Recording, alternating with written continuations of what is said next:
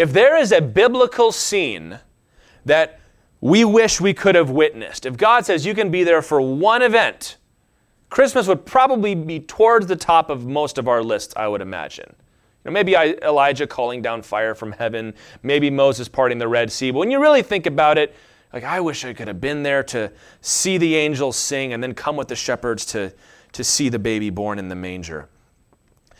But the funny thing is, to our astonishment, when the event actually happened, almost everybody missed it.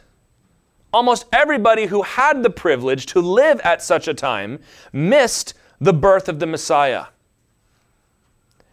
And we don't want to get too hard on them for that, but Jesus will explain later that you should have known what these times were. They had the Old Testament prophecies, like we're going to read this morning. In fact, when King Herod calls in the priests and the scribes to ask, Where is the Messiah to be born? they knew. Micah, it says he's going to be born in Bethlehem. And Matthew chapter 2 is where that, that story is.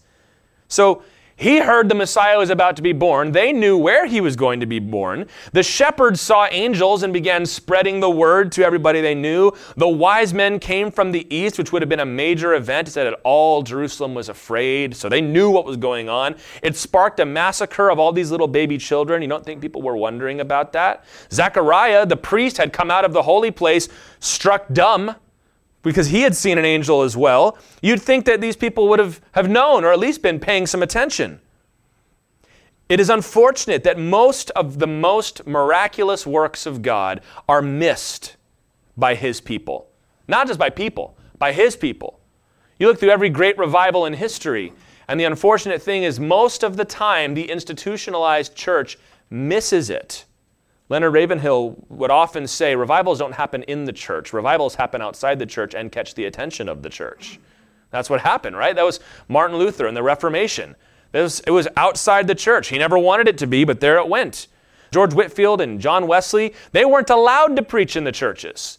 They were out preaching to the coal miners when they were on their way to work you know, with the pickaxe over their shoulder. They're out there preaching and getting, you know, knocked off the, uh, the pulpit and, and getting dead animals thrown at them and stuff. And, you know, even recently in the, the Jesus movement, it was happening on the beaches in Southern California. It wasn't happening in all these churches that we had.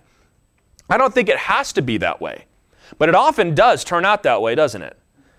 And we're going to see that in the same place where Isaiah prophesied the birth of the Messiah, he also gives a warning to the people against distraction and focus on temporal things that would cause them to miss the Messiah. Because the world, and thereby the church, is always alarmed by something. There's always something catching our attention. And we tend to think that the things that are our priorities and our concerns and our fears, therefore, must be those things of the Lord. And so we look to where the noise is happening and expect that's where God's going to have to step in and do something, when very often God says, that's not where the action is. I've got something else going on. And that's exactly what happened at Christmas time. So we're going to read this. And this passage starts out rather sad and down and a little depressing, but as you all know, it's going to build up to this glorious conclusion. So let's begin in Isaiah chapter 8, and we'll read verses 11 through 15.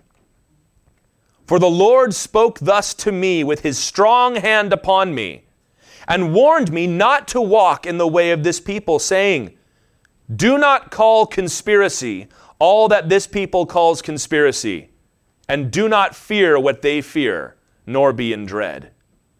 But the Lord of hosts, him you shall honor as holy. Let him be your fear, and let him be your dread.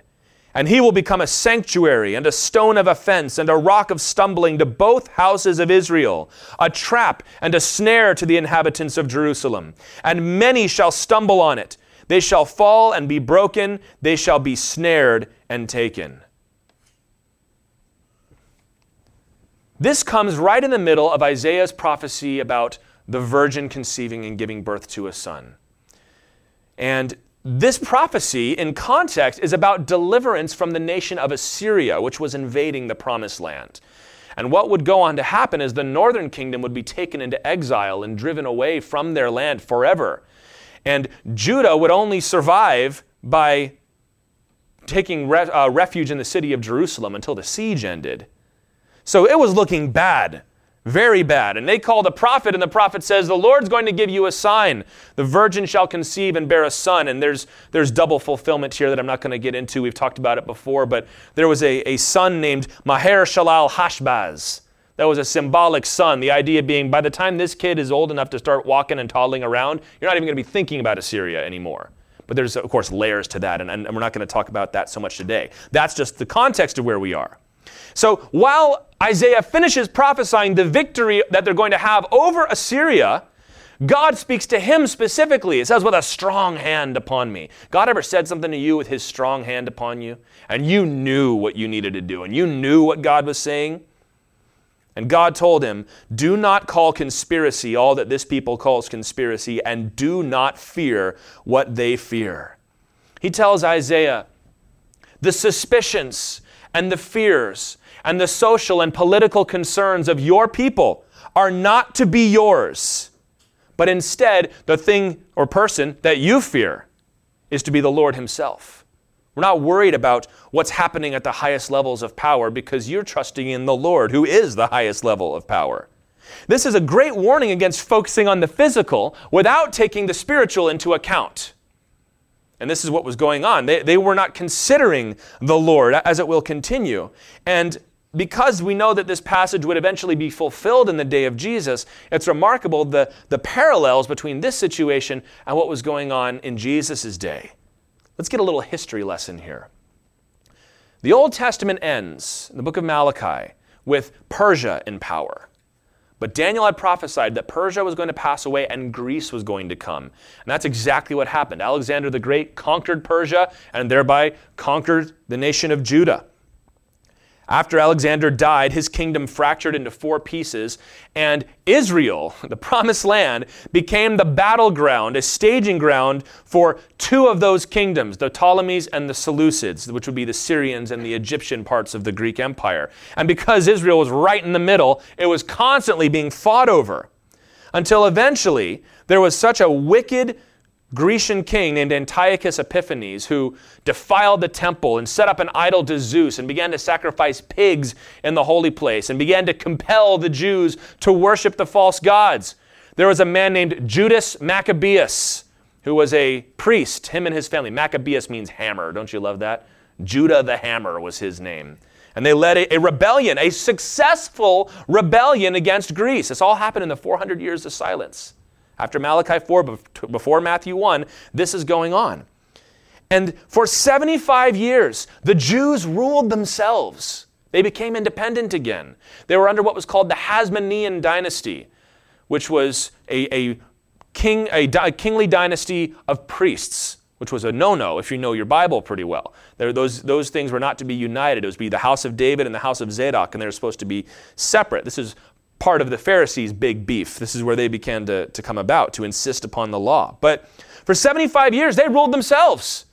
They were in charge of themselves until 63 BC, a man named Antipater, the Idumean. Idumean is a Latinization of the term Edomite.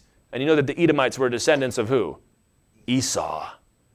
Esau this man named Antipater, who was a courtier in, in the, the Hasmonean kingdom. He intrigued with Rome, who at that point had been an ally of the Hasmonean kings. Intrigued with Rome to deliver Judea over to Rome and make them part of the empire, which they did, and Antipater became the king of the Jews under the emperor. And Antipater had a son whose name was Herod. Herod the Great. So not only is Herod the Great a bad king, He's also an Edomite. He's a descendant of Esau, ruling over the children of Jacob. And his father was the one that sold the nation out to Rome. And Rome ruled over Israel. They built something called the Antonia Fortress, which was this enormous structure that overlooked the courts of the temple so they could keep an eye on what was going on in there. In fact, that's where the soldiers would come out in the book of Acts to get Paul away from the mob. They had a fortress right there. Pontius Pilate had been sent to crack down on Jewish dissent. He had a reputation for being a hard governor. That's why they sent him there. Hellenist culture, which means Greek culture, had saturated the land of Israel. There were some that held to the old ways and spoke Hebrew and grew their beards long and all the rest of it, but many had gone over to the Greek culture. Right? They were, they were shaving their beards. They were dressing like Greeks. They were learning Greek and learning the literature and learning the philosophy and going to the hippodrome to watch the chariot races. And the ruling class of the Jews, the priests, were in on the corruption. They were buying and selling the priesthood from the emperor. And so the Jews divided into factions. You know these names. The Sadducees were that elite class I was talking about. They didn't believe in much that was spiritual. They were they were in charge of the temple. Their job was to keep the peace and to kind of make nice with Rome and be complicit in this leadership of the, of the land so that they could stay in power.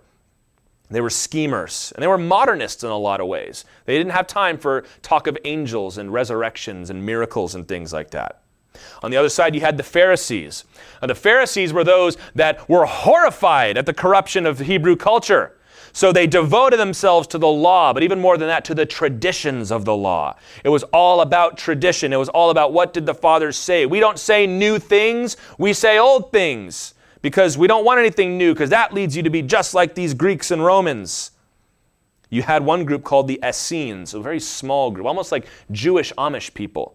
They withdrew into the desert and they wanted nothing to do with anybody else. They said, We will preserve it ourselves and nobody else is going to is going to come and touch it. Then you had a group called the Zealots. These were guys that carried swords around. They would assassinate people. And they were waiting for their chance to rebel and overthrow the government. They loved the story of the Maccabees because that was exactly what they wanted to do. Now, all of these issues that were going on were real. This was a big deal.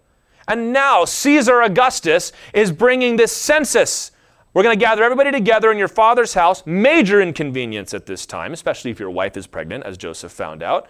And we're going to count you so we can tax you. These are real issues. But all of those problems caused the Jews to miss their Messiah, to miss the solution. They were too obsessed with what was going on in Rome and in Jerusalem to discern the times from the scriptures. They called conspiracy what the people called conspiracy, and they feared what they feared.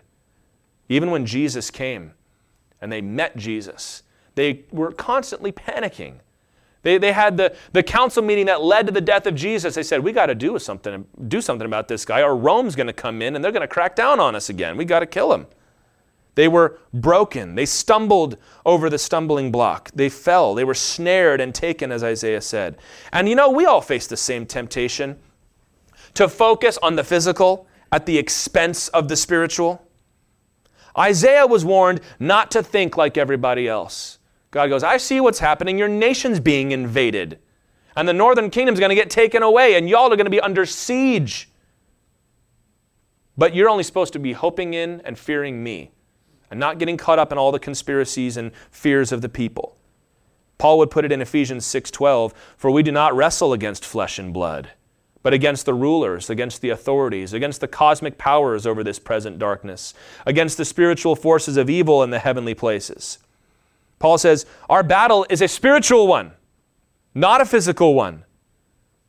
Obsessing over our problems, our very real problems, not minimizing them, but obsessing over them, is a failure to trust God's sovereignty is a failure to see that God just might have a purpose in bringing Rome to dominate Judah. Because Rome would build roads that transverse this entire empire, and they would have this standardized culture with a standardized language so that when the gospel went out, it was as easy as it ever could have been. Transportation was easy. They could move about the empire, they could write, and people could understand them. The Lord had set it all up fail to trust God's sovereignty. And we look at our own issues, and, and very often we fail to see God's sovereignty too. We fail to see the spiritual dimension behind it. And, and there's no shortage of conspiracies and fears today, is there? No shortage. All kinds of matters related to the pandemic and the vaccine and the virus and racial and sexual ideologies. And we've now had two disputed presidential elections in a row. Let's see if we can go for three. How's that going to go? There's rising distrust of each other, and not just the media, but I mean one another now. People concerned about globalism, people concerned about white supremacy. The list goes on and on and on and on. Let me tell you, you are not permitted by the scripture to think about these things the same way everybody else does. Do not call conspiracy all that this people calls conspiracy, and do not fear what they fear. But the Lord of hosts, him you shall honor as holy. Let him be your fear, and let him be your dread. Because these obsessions become stumbling blocks to where we're so concerned at all the noise and all the action over here, we miss what God is about to do, like these people did at the Nativity. Oh, there's so much going on in Rome and Jerusalem, and what's happening? Ah, that's not where the action was.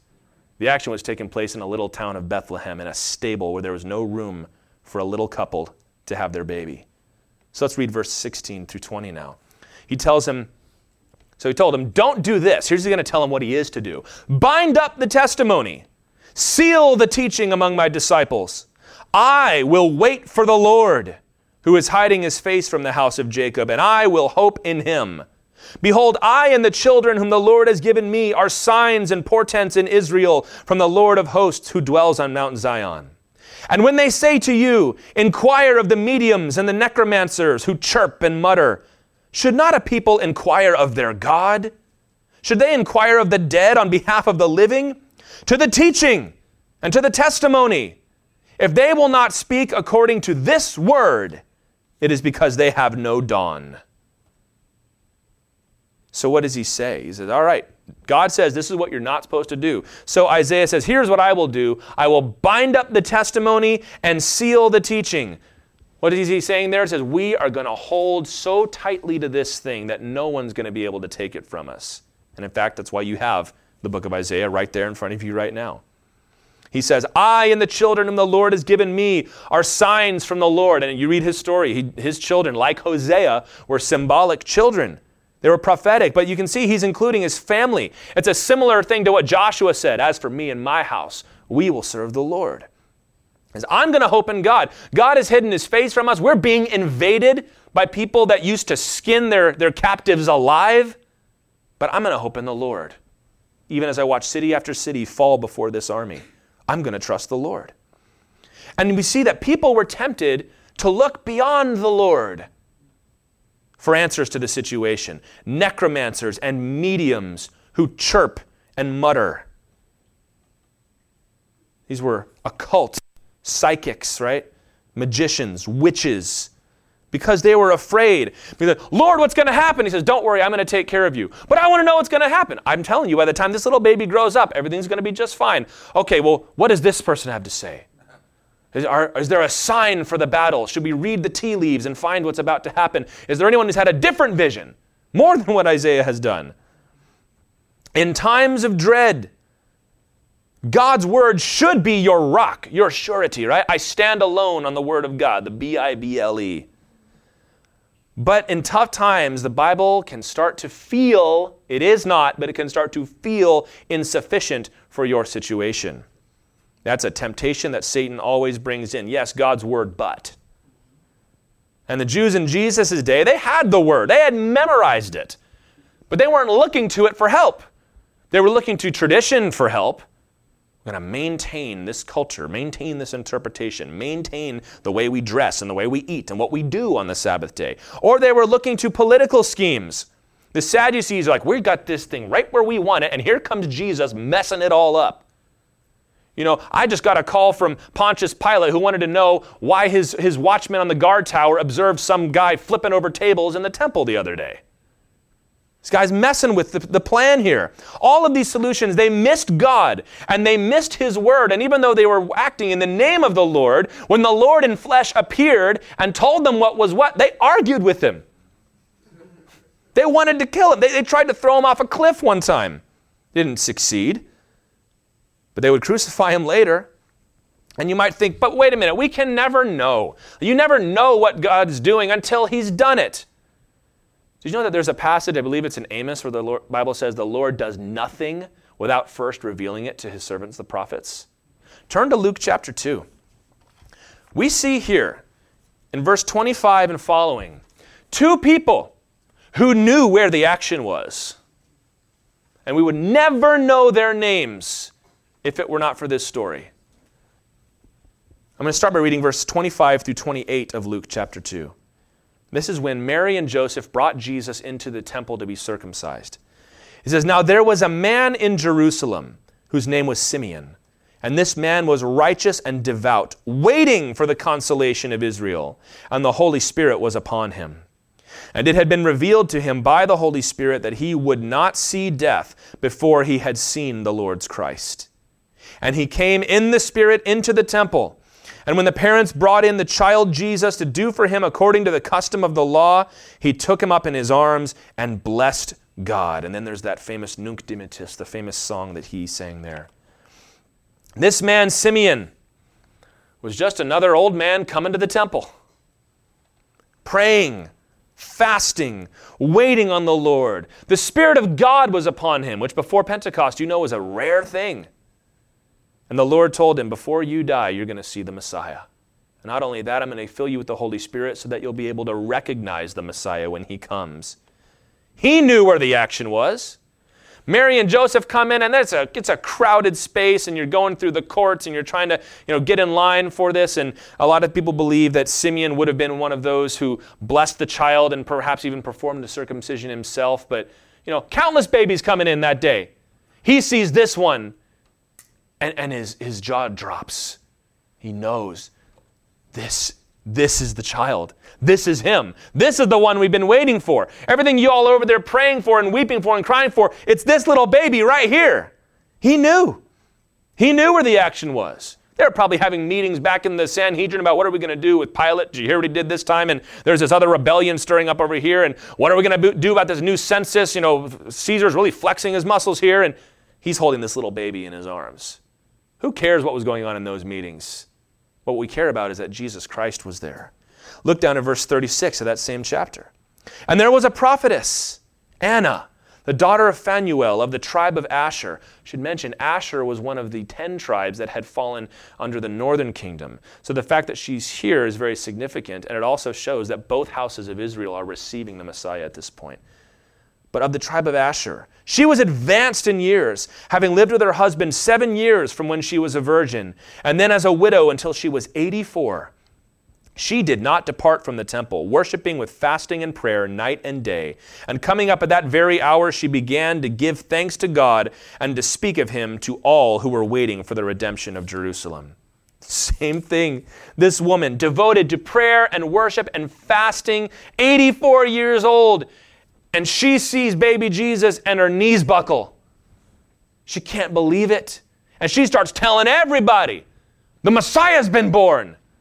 Okay, all right, Miss Anna, that, thank you very much. That's, that's sweet. She is kind of getting on in years, isn't she? No, I saw him. He was here. Ask Simeon, he'll tell you. And they're like, well, he's crazy too, you know.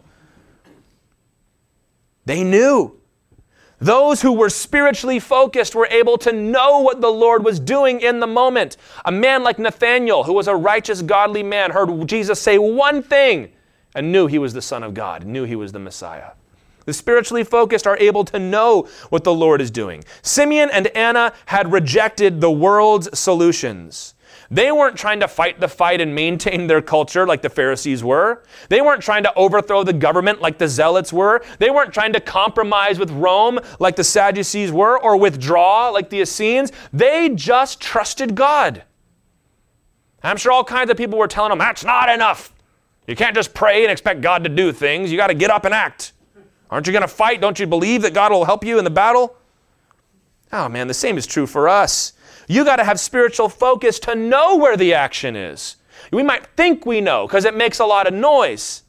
So many today are using their concerns and obsessions to fail to do what Simeon and Anna did, which is what Isaiah had said, which was to the testimony, to the word, bind it up, seal the teaching.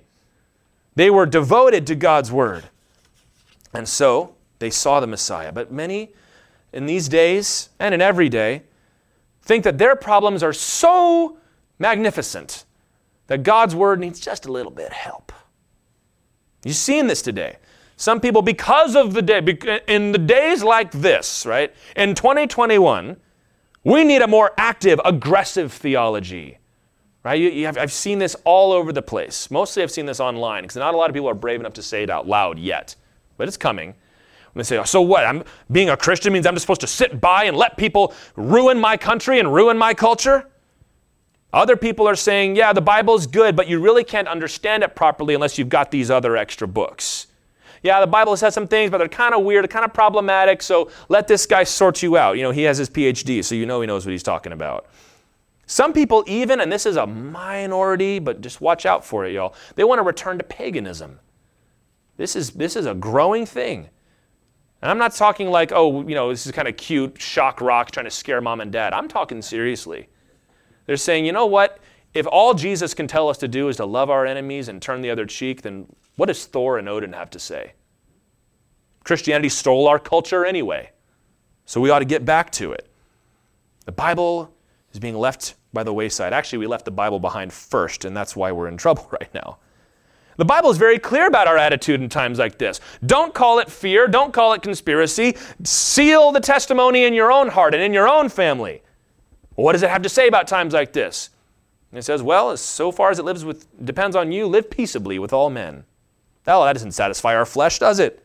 That's why God's got to be your fear, so that you know. Got, this is where the battle is. And Paul goes, No, it's not. It's up there. You can't even see it. You have no idea what's going on. Colossians 3, verses 2 through 3 says, Set your mind on things that are above, not things that are on earth. For you have died, and your life is hidden with Christ in God.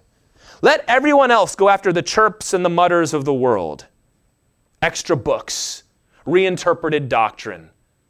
Everybody's an expert all of a sudden. As for us, as for me and our children, we will speak, as he says, only according to the word. He says, if you do not speak according to this word, it is because you have no dawn. That is, you're in darkness and the sun's never coming up if you don't speak according to God's word. When, when Jesus is called the morning star, right? When the morning star began to rise over Israel, those that were not sealing the testimony in their own lives, they did not see the sun dawning in their lives. But the ones who were, they saw. Verse 21 and 22, back in Isaiah chapter 8 now. Those who have no dawn, those who fail to seal the testimony, they will pass through the land greatly distressed and hungry. And when they are hungry, they will be enraged and will speak contemptuously against their king and their God and turn their faces upward. The idea is mocking God, looking up to the Lord. And they will look to the earth, but behold distress and darkness, the gloom of anguish, and they will be thrust into thick darkness.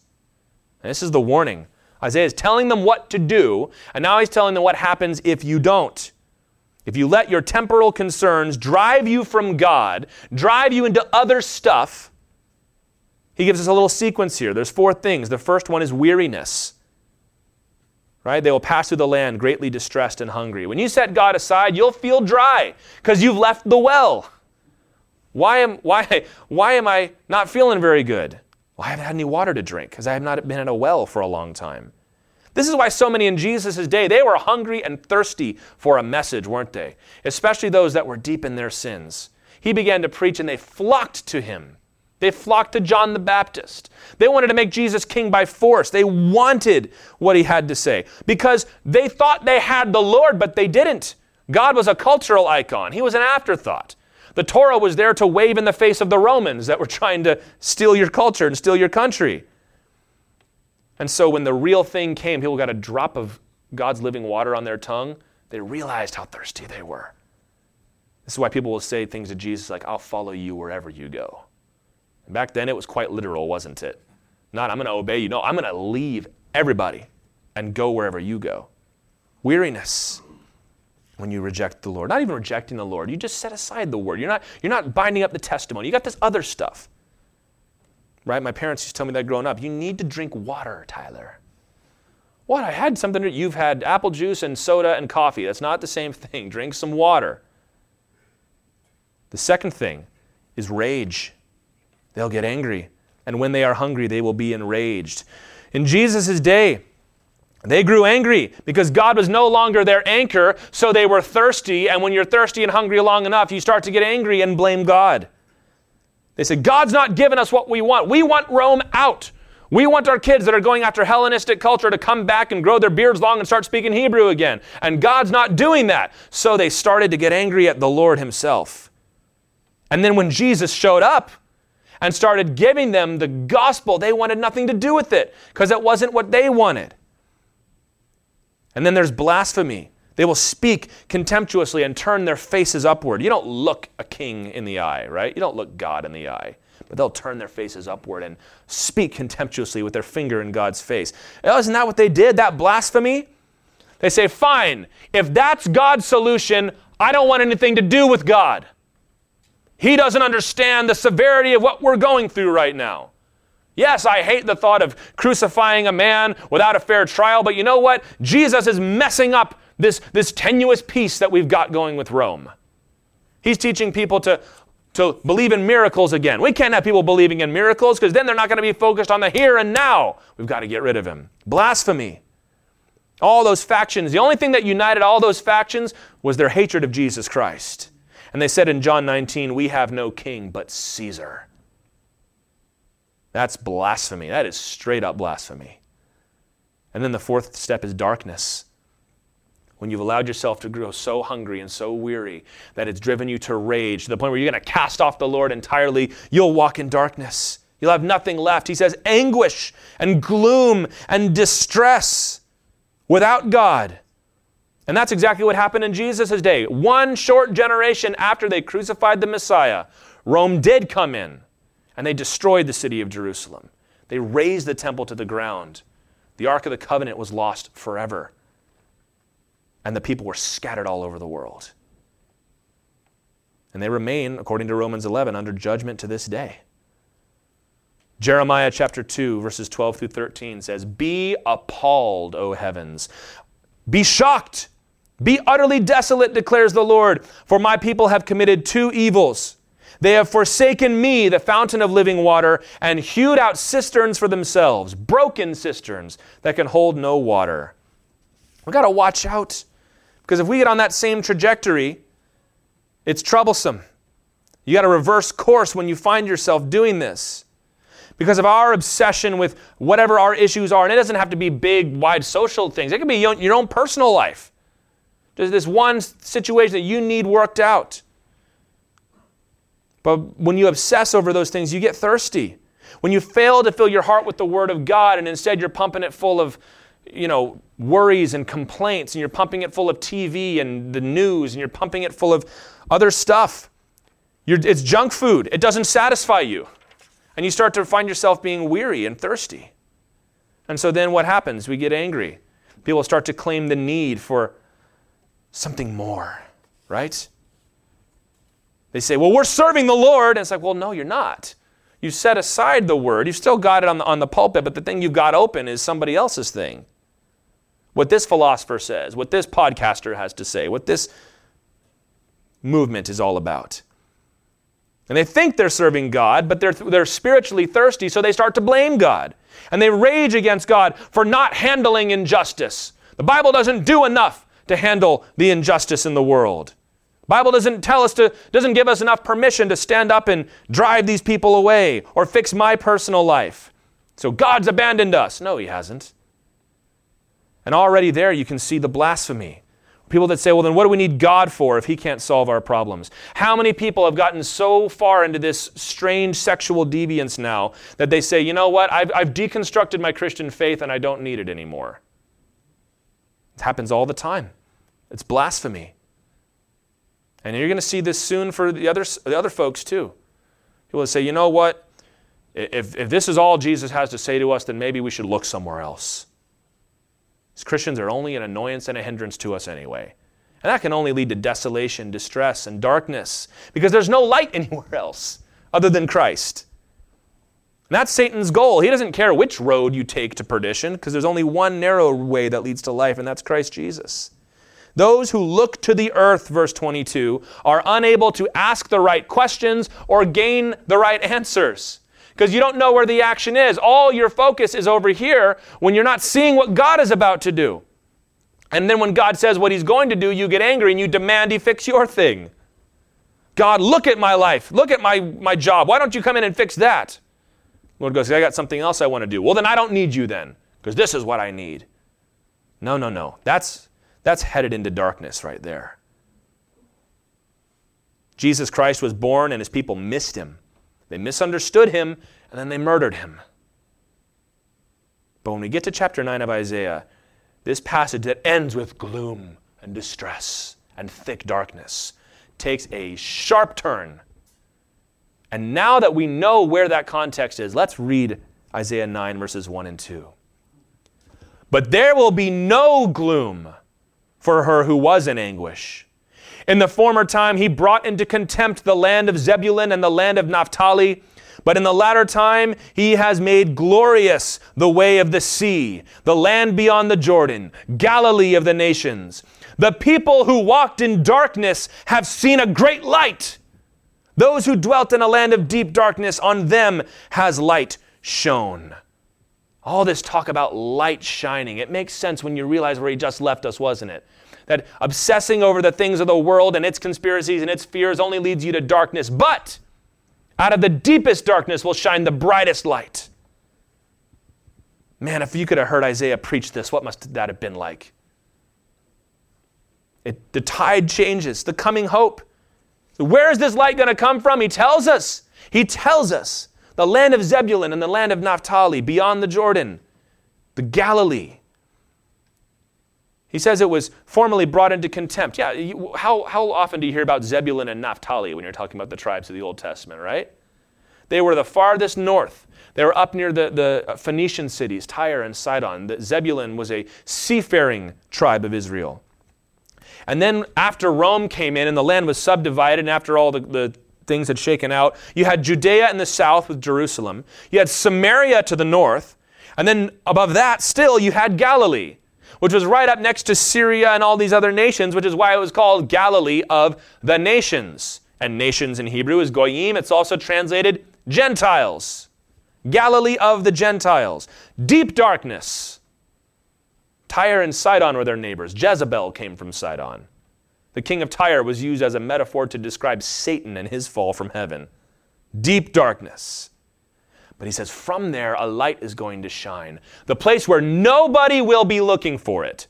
Because everybody's eyes are focused on the noise rather than what I'm about to do. He prophesies where the region would be where the Messiah would minister, in the most unlikely part of Israel. Where you read through the Old Testament, where is the Messiah going to come? Oh, for sure, he'll probably, you know, Jericho, Hebron, and Jerusalem, and cities like that. No. How about Zebulun and Naphtali? The two tribes, when you're trying to remember the 12 tribes of Israel, you're like, there's two more. I can't remember their names. In Isaiah's day, all the eyes were on Nineveh, the capital of Assyria. All eyes were on Samaria, the capital of the north that was about to fall. All eyes were on Jerusalem. In Jesus' day, all eyes were on Jerusalem again for different reasons, and on Rome. What is Caesar going to do next? What, what are the Sanhedrin going to do? How are we going to handle this situation? But y'all, that's not where the action was. They were looking in the wrong place. Isaiah comes and tells them, says, That's not where you're supposed to be looking. Stop focusing on all that. In Jesus' day, they were all concerned, you know, they, I'm sure they were having all kinds of you know, loud discussions in, in the, the pubs and the bars around Bethlehem. Can you believe this taxation? Can you believe that they would tell us to get up and move like we're cattle? We've just got to jump, and here comes the tax collector. And there's one of those collaborators. You want to beat him up after, after we're done over here? And they had no idea that they were right in the center of the action. Some harried innkeeper trying to find room for everybody, and some man comes up and says, Hello, I'd like to find a room for my wife. I don't have any room. Sleep in the barn if you want to. He had no idea. Because he was in darkness. They were all in darkness. But in that little town of Bethlehem, a little baby was born in a stable, and heaven opened up, and the angels began to sing because they had the spiritual eyes to see where the action was. He grows up in Nazareth which again, that righteous man, Nathanael said, Can anything good come out of Nazareth? Think about the part of Birmingham where you would never even want to drive through after dark. That's where Jesus grew up. Can anything good come out of there? Can anything good come out of Galilee? He ministered in a place that they called Galilee of the Gentiles. What an insult coming from a Jewish mouth, huh? But that was the very Son of God, the incarnate Word. If you could see the whole world as, as spiritual darkness, there's this one bright light impossibly bright, shining out of Galilee. And nobody saw it, but very few. This explains and, and really brings a lot of flavor and light to something that happened in the book of John. John 7:52. This is when Nicodemus is, is pretty much the only time sticking up for Jesus in the, in the council room. And he said, Hey, man, are we going to crucify this guy? We haven't even given him a trial yet. And it says in John 7 52, they replied, Are you from Galilee too? Search and see that no prophet arises from Galilee. Now, directly after that, no prophet arises from Galilee. Directly after that, you've got the story of the woman caught in adultery. And as soon as that story is over, the next thing that Jesus says in John 8 12, Jesus spoke to them saying, I am the light of the world. Whoever follows me will not walk in darkness, but will have the light of life. He said, No prophet arises from Galilee. And Jesus goes, I am the light of the world. What's, what's he saying? What is he responding? He's referring to this right here. Those who walked in darkness have seen a bright light. And where's that light coming from? Galilee of the nations. They were wrong. No prophet arises from Galilee. Yeah, but one's about to, and his name is Jesus. I am the light of the world. He was not what they were looking for. They, they wanted Revelation 19 Jesus, riding on a white horse, a sharp sword proceeding out of his mouth, with which he will strike down the nations. Yes. But he came as a little baby, born in Bethlehem, raised in Nazareth, preaching in Galilee. They didn't want him, but it's what they needed. They were looking for a conqueror or a politician or a teacher that would tell them exactly what they wanted to hear. A second Timothy kind of teacher with, to scratch their itching ears. But Jesus was concerned with the heart, where the real battle was to be fought, according to Ephesians 6. He comes out and you, you, you go to hear your Messiah, your promised king, the son of David. He's going to be speaking. Let's go to the wilderness and hear him. And he opens up and says, Blessed are the merciful, for they shall receive mercy. Well, what about Rome? Love your enemies. Bless those who curse you. Don't you know what they did for me? Pray for those who spitefully use you. But they're trying to persecute us. They're trying to you know, grind us into dust. Blessed are you when they persecute you. Well, what am I supposed to do? What, are we supposed to let it happen? If anyone strikes you on the right cheek, turn and let him hit the other one too. Don't you know how these soldiers are taking our stuff? They just come in and they say, hey, give me your jacket. I'm going to take it. If anybody wants to give you, take your, your coat, give me your jacket too. You know, they, they make me carry their stuff. They can only make me carry it for one mile, but I mean, that's still a long way. He goes, Well, if anybody asks you to go one mile, go with them too. If you know that somebody's going to sue you, you know what? Just go talk to them in person and, and figure it all out. You're the light of the world. You're supposed to be shining the same light that I'm shining, Jesus said. And everybody loved him except the religious experts because their eyes were elsewhere. They were focused on the noise and they didn't know where the action was. They had no idea that this troublesome preacher from Galilee was the most significant thing that would ever happen in the history of the world. Christmas means that light has come into the darkness, where we were all stumbling and wandering and chasing after foolish things. Lord, help us. And God heard the prayers of all men and says, I hear you and I respond. And his response to every injustice and every evil and every horrible thing that happened was to send baby Jesus to be born on Christmas Day. So you best pay attention to that, huh? John 1, verses 9 through 12 says, The true light, which gives light to everyone, was coming into the world. He was in the world, and the world was made through him. Yet the world did not know him. He came to his own, and his own did not receive him. But to all who did receive him, who believed in his name, he gave the right to become children of God. Who cares about Rome? children of God, a heavenly inheritance. Jesus Christ said, You will sit with me on my throne, and I will give you a known name, a new name that no one else will know but you and me. I'll make you a pillar in my temple. And we say, Oh Lord, but don't you know what's happening with you know the, the politicians? Didn't you hear the news what happened with the next crazy thing they did in Portland last week? Oh Lord, don't you understand what's what's happening in our schools or in our halls of government? Don't you understand what's happening in those churches? God says, Yes, I know about all of that. And my solution was to send my son, Jesus Christ. And the thing I told you to do was go and make disciples of all the nations. Jesus does not offer anyone help in their own obsessions. He frees you from your obsessions, doesn't he? Lord, please help me manage my crack addiction. Because I love crack, but it's really not good for me to have so much of it. So, Lord, would you please, you're like, are you crazy? When you, if you have an addict in the family or somebody that's dealing with something like that, and they start talking like that, you know they're not ready. Okay, well, we'll have this conversation again next Thanksgiving, I guess. The Lord said, ah, No, no, no. I'm here to uproot the things that you love and plant something new in your heart. He frees you from. Them. The gospel reshapes your priorities. I mean, think about Paul. Paul thought he knew what he was going to do. You know, we just watch It's a Wonderful Life in my house, right? I know what I'm going to do tomorrow and the next day and next year and the year after. That was Paul. He was on the fast track to being an elder of his people. And he saw the risen Lord Jesus and he says, I need to go to the desert for like three years and figure this out because it changed everything. He says, It'd be better for me to go out and get beat up every couple weeks preaching to Gentiles than go back and try to maintain that. Because if my people have rejected Jesus, then there's nothing to be done for them. And there's plenty of people preaching there, so I better go out to where nobody has heard. It reshapes your priorities. That's what Christmas reminds us. The birth of Jesus made everything else look small. That's what Isaiah reminded us too. Verses 3 through 5, and back in Isaiah 9, you have multiplied the nation, you have increased its joy. They rejoice before you as with joy at the harvest, as they are glad when they divide the spoil. For the yoke of his burden and the staff for his shoulder, the rod of his oppressor you have broken, as on the day of Midian. For every boot of the tramping warrior in battle tumult and every garment rolled in blood will be burned as fuel for the fire.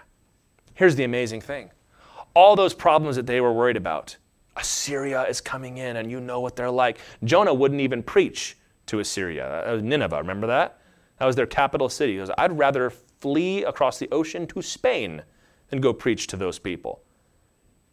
But he says, listen, those people are going to be broken. He says, everything that you're afraid of and concerned about is ultimately resolved in the coming Messiah. He promises, look at this renewal of the nation, joy to the people, liberation from their oppressors, all these things that they were seeking elsewhere. The mediums and the necromancers and their political alliances. He says, you're, you're looking in the wrong place. In Jesus' day, what did they want? They wanted liberty from Rome. They wanted godlessness removed. They wanted their children to stop worshiping idols. They wanted their own independence. They wanted prosperity and to have, stop being bled by their, by their taxes. Hey, all those things are good things to want, but they were looking in all the wrong places for them. That little baby in Jerusalem would be the one not just to get rid of Rome, he would turn those Gentiles into allies. That gospel would sweep through the Roman Empire and eventually turn it on its head. What am I going to do with all the sin in the nation, Lord? Jesus says, I'm going to go and preach forgiveness to them. And countless numbers of them are going to walk away from their sins. I'm going to uproot it in their hearts. In fact, I believe it was in um, Ephesus. Paul was preaching the gospel, and so many people were getting saved that the people that made silver idols were losing money. And so they staged a fake riot to try and get Paul out of town because there was no market for sin anymore because the gospel had changed everything. There were no law differences. There was no, like, you can't sell idols to Christians. There, nothing. They just were so in love with Christ that there was nowhere, no place to buy an idol anymore. All who serve the Lord Jesus are blessed. They were looking for prosperity. Jesus promises abundant life. They're looking for a king. Jesus will reign forever and ever from Jerusalem. 2 Corinthians 1:20 says all the promises of God find their yes in him. That is why it is through him that we utter our amen to God for his glory. Well, what are we going to do about fill in the blank? What's your thing? What are we going to do about it? Jesus is the solution. Oh. Come on. Be serious. I am serious. Every good and perfect gift comes from God alone. Are you looking for justice? Jesus is offering freedom to the oppressed and forgiveness to the oppressor. Isn't that better? We're looking for prosperity. Bible says that righteousness exalts a nation. Jesus can not only bless you, but he can make it so that it is immaterial to you whether or not you are prosperous. Looking for deliverance from this group or those people or that nation, Jesus Christ will end every foe and preserve us from the coming judgment. More than all that, He offers you forgiveness of sins and eternal life forever. All of these things that worry us. When you give them to Jesus, it's no longer a, a defeat, it's a not yet victory. We're just waiting. It's going to happen. Man, there was one part in the Old Testament, they wanted to kill Elisha because the city was under siege and it was so bad that they were cooking and eating their own children. So they said, Elisha keeps on telling us that God's going to deliver us. You know what? I about had it. We're going to cut his head off today. But Elisha knew that very day, while they were doing all that, God had already delivered them. They just didn't know it yet. The light had shone and they just couldn't see it because they weren't looking for it. You've got to keep your eyes where the action is in Jesus Christ, in that little baby born in a manger who would rise to die and rise again for our sins and who's coming back for us one day. For unto us a child is born, and to us a son is given, and the government shall be upon his shoulder. Amen. And his name shall be called Wonderful Counselor, Mighty God, Everlasting Father, Prince of Peace. Of the increase of his government and of peace there will be no end on the throne of David and over his kingdom to establish it and uphold it with justice and with righteousness from this time forth and forevermore. The zeal of the Lord of hosts will do this. Where's all that hope going to come from? How is the light going to shine? How are we going to see deliverance? A child is born. We've already seen the birth of his son, who is a sign of deliverance from Assyria. But Isaiah says, But the day is coming when there's going to be another child born. And it's not just going to be some baby, he's going to be born of a virgin and he's going to signal the end of all injustice and all sin forever. And he's going to be, you know, his government will increase, but when his government increases, so does peace. That's who Jesus is the Son of David. He's a good ruler, he's a wonderful counselor, he's a powerful God, he's the good Father, he's our peace bringer, and he never, ever fails. Knowing this, what ought the Jews to have done? During the time of Jesus? They should have been hyper focused on the coming of the Messiah. Don't you think? A watch should have been set on Bethlehem. Every baby who's born, we got some questions. we got to know a few things about this baby. They should have assiduously researched the line of David. Who is still descended from David and could potentially give birth to his son? Every child they have, again, we're going to watch in this baby. Commitment to fasting and prayer. Once they found out that Zechariah had been struck mute by an angel because the forerunner of the Messiah was about to be born, they all right, Zechariah, we'd like to get to know your relatives and your friends here. But they missed it. They were seeking after their own priorities, and so they missed the only one who could supply them with the answer to their priorities. Psalm 84 says, One day in your courts is better than a thousand elsewhere. I'd rather be a doorkeeper in the house of my God than dwell in the tents of wickedness. For the Lord God is a sun and a shield. The Lord bestows favor and honor. No good thing does he withhold from those who walk uprightly. The psalmist there says, I would rather be the one that opens the door and says, Welcome to the temple, have a nice day, than to be some wealthy, powerful sheik in wickedness. Because God doesn't hold anything good from those who walk uprightly. So we think, but if I, would you're telling me just to rededicate my life to prayer and to seal the testimony, focus on the word and discipleship in the church, what's that gonna do? You need to have the attitude of the psalmist that says it's better to have just a little with the Lord than to have everything you could ever want in wickedness. God has promised to hold no good thing away from us. He did not even withhold his son Jesus from us. So why are we afraid that his way is not enough? And forget we, you, your life. Why are you afraid that God's word and his ways are not enough? I understand the fear and the pain of life. I suffer the same anxieties you do. But we must never let our fear drive us from Jesus, which, as we read, starts by supplementing Jesus. Jesus and, Jesus plus, Jesus as interpreted by. We can't lose the simplicity of worship. Like Israel should have done, we ought to set a watch in the Spirit for the Lord. Say, Lord, if you're going to do something, I want to be the first to know about it. Like Simeon and Anna, who had committed their lives to fasting and prayer. That tells us Israel did not have to miss their Messiah. It was foretold. God knows the hearts of men. But they didn't have to, and neither do you. We had to be devoted to His Word, learning everything there is to know about it. Not just how it, what, you know, okay, yeah, yeah, yeah, but how does this relate to my life and my relevant details? No, no, no. Learn what it means and then interpret your life through that. To be in prayer, fasting regularly, boldly preaching the gospel. If you really believe, as I do and you must, that the gospel is the only solution for a broken world or a broken nation or a broken city, then take responsibility for it and go tell somebody. These things are so basic. But those that did the basics were the ones that were able to see where the action was. If the Lord brings about another revival, I don't want to find out about it 20 years later. I want God to say, hey, I'm doing something in Bethlehem. The light's shining in Galilee or wherever it is. And that will always feel weird because the world's priorities will always be different from our own because they don't know the truth. It's not that they're stupid, it's just that they're ignorant.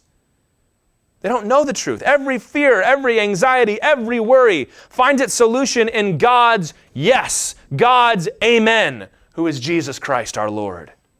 We live in a day when things are changing.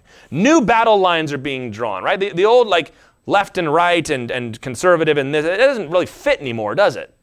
Like, I kind of end up on this side, but I don't really like being over here, and that's all changing. The culture has moved on from the church and from Jesus. They've stopped hating us, and now they just don't care. That's almost worse, isn't it? Now more than ever, you must shine brightly. And without making any material change to how we live, our separation ought to become more and more stark as the world moves away. Because we know the truth that light has shone into the darkness, and we've seen it. You have been blessed in a way that so many in Israel were not blessed to see the light when it shines, to celebrate it every year with songs and with lights and with the giving of gifts. On that day, 2,000 years ago in Bethlehem, little baby Jesus came into this world. The angels sang, heaven was ripped open, and all the angelic armies began to shout in praise to the Lord. The shepherds rejoiced and came and bowed at his feet. Kings came and gave gifts to this little boy. God's people missed it, but not all of them.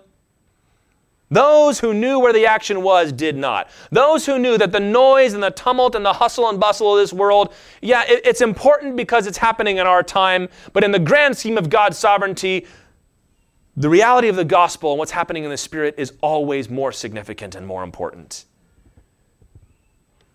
We are blessed to live in tumultuous times, as did so many in the scriptures. And the hope for Isaiah, for Anna and Simeon, for Mary and Joseph, and for us here today is, was, and always will be Jesus Christ, the Son of God, sent from heaven to be born on that first Christmas day.